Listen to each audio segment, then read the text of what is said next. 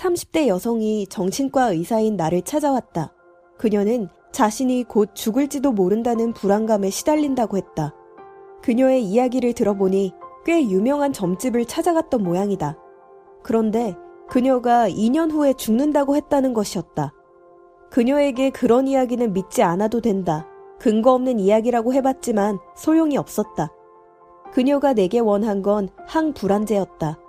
하지만 아무리 강력한 약이라고 하더라도 이미 자리 잡은 불안감을 완화시킬 수는 없었다. 그 후로도 비슷한 문제를 가진 사람들이 찾아왔다. 아들 일이 안 풀리는 게 며느리 때문이라는데 이혼을 시켜야 할지 고민이라는 시어머니 등 다양했다. 우리나라 사람들은 인생에서 문제가 생기면 정신과 의사 대신 점을 보러 가는 경우가 많다. 그게 사실이라면 그 이유가 무엇인지 정신과 의사로서 이해하려는 노력이 필요하지 않을까?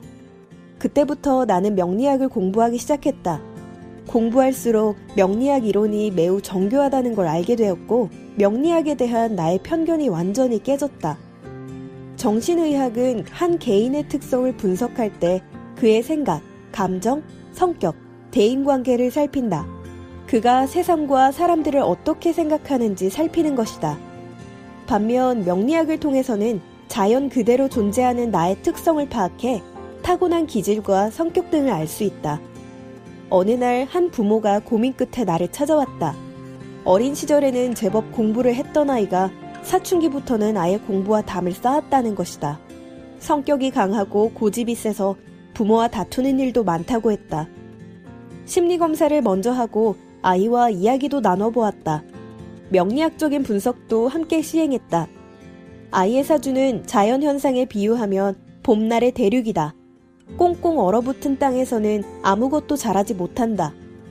그런 경우에는 공부에 흥미도 없고 밖으로 그 강한 기운을 사용하려 하므로 한자리에 앉아서 공부하지 못한다. 나는 부모에게 아이를 믿어볼 것을 당부했다. 다만 공부에는 큰 뜻이 없으니 운동 쪽도 괜찮겠다고 조언했다. 이후 아이는 운동으로 진출해서 역량을 잘 발휘하고 있다. 부모가 아이를 이해하려고 노력하다 보니 관계도 좋아졌다고 한다. 아이의 적성을 찾는 좋은 방법은 먼저 인지기능 검사를 해 좌뇌와 우뇌 중 어떤 능력이 더 우수한지를 분석하는 것이다. 그 다음 적성 검사를 통해 적성을 찾는다. 그 후 명리학적 분석을 더하면 입체적이고 통합적으로 한 사람의 적성을 찾을 수 있다. 또 사람들은 정신의학적 결과를 설명할 때 명리학을 활용하면 더 잘 받아들이는 경향이 있다. 예를 들어 심리검사를 하고 나서 성격이 급하고 충동적이라고 말하면 받아들이기 힘들어한다. 사주에 불과 물이 충돌하는 오행을 가지고 있어 번개가 번쩍하는 것처럼 급하고 충동적이라고 하면 그걸 어떻게 아느냐고 놀라면서 쉽게 받아들인다. 불륜에 빠진 여성이 있었다. 그러지 말라고 여러 번 말했지만 효과가 없었다. 나는 당신의 사주에 따르면 잘못된 관계를 끝내지 못할 경우 모든 것을 잃는 처지가 될 것이라고 말해 주었다. 당신은 빛나는 보석이므로 더 빛내려고 노력한다면 멋진 삶을 살 수 있을 것이라고 위로해 주었다.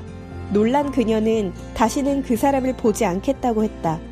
물론 그런 말을 들려주기 위해서는 나와 내담자 간에 깊은 신뢰가 있어야 하고 세밀한 정신의학적 분석 결과가 전제되어야 한다. 그런 의미에서 나는 인간을 탐구하는 두 학문의 만남이 꼭 필요하다고 생각한다. 국내 최초로 정신의학과 명리학을 접목시켜 연구한 양창순 박사의 명리심리학입니다.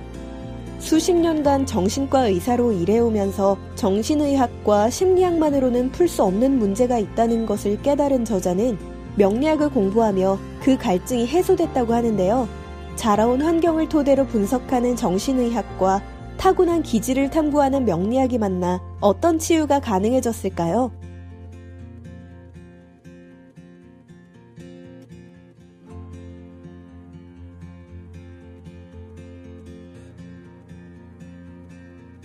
이 콘텐츠가 도움이 되었다면 구독과 좋아요를 눌러주세요.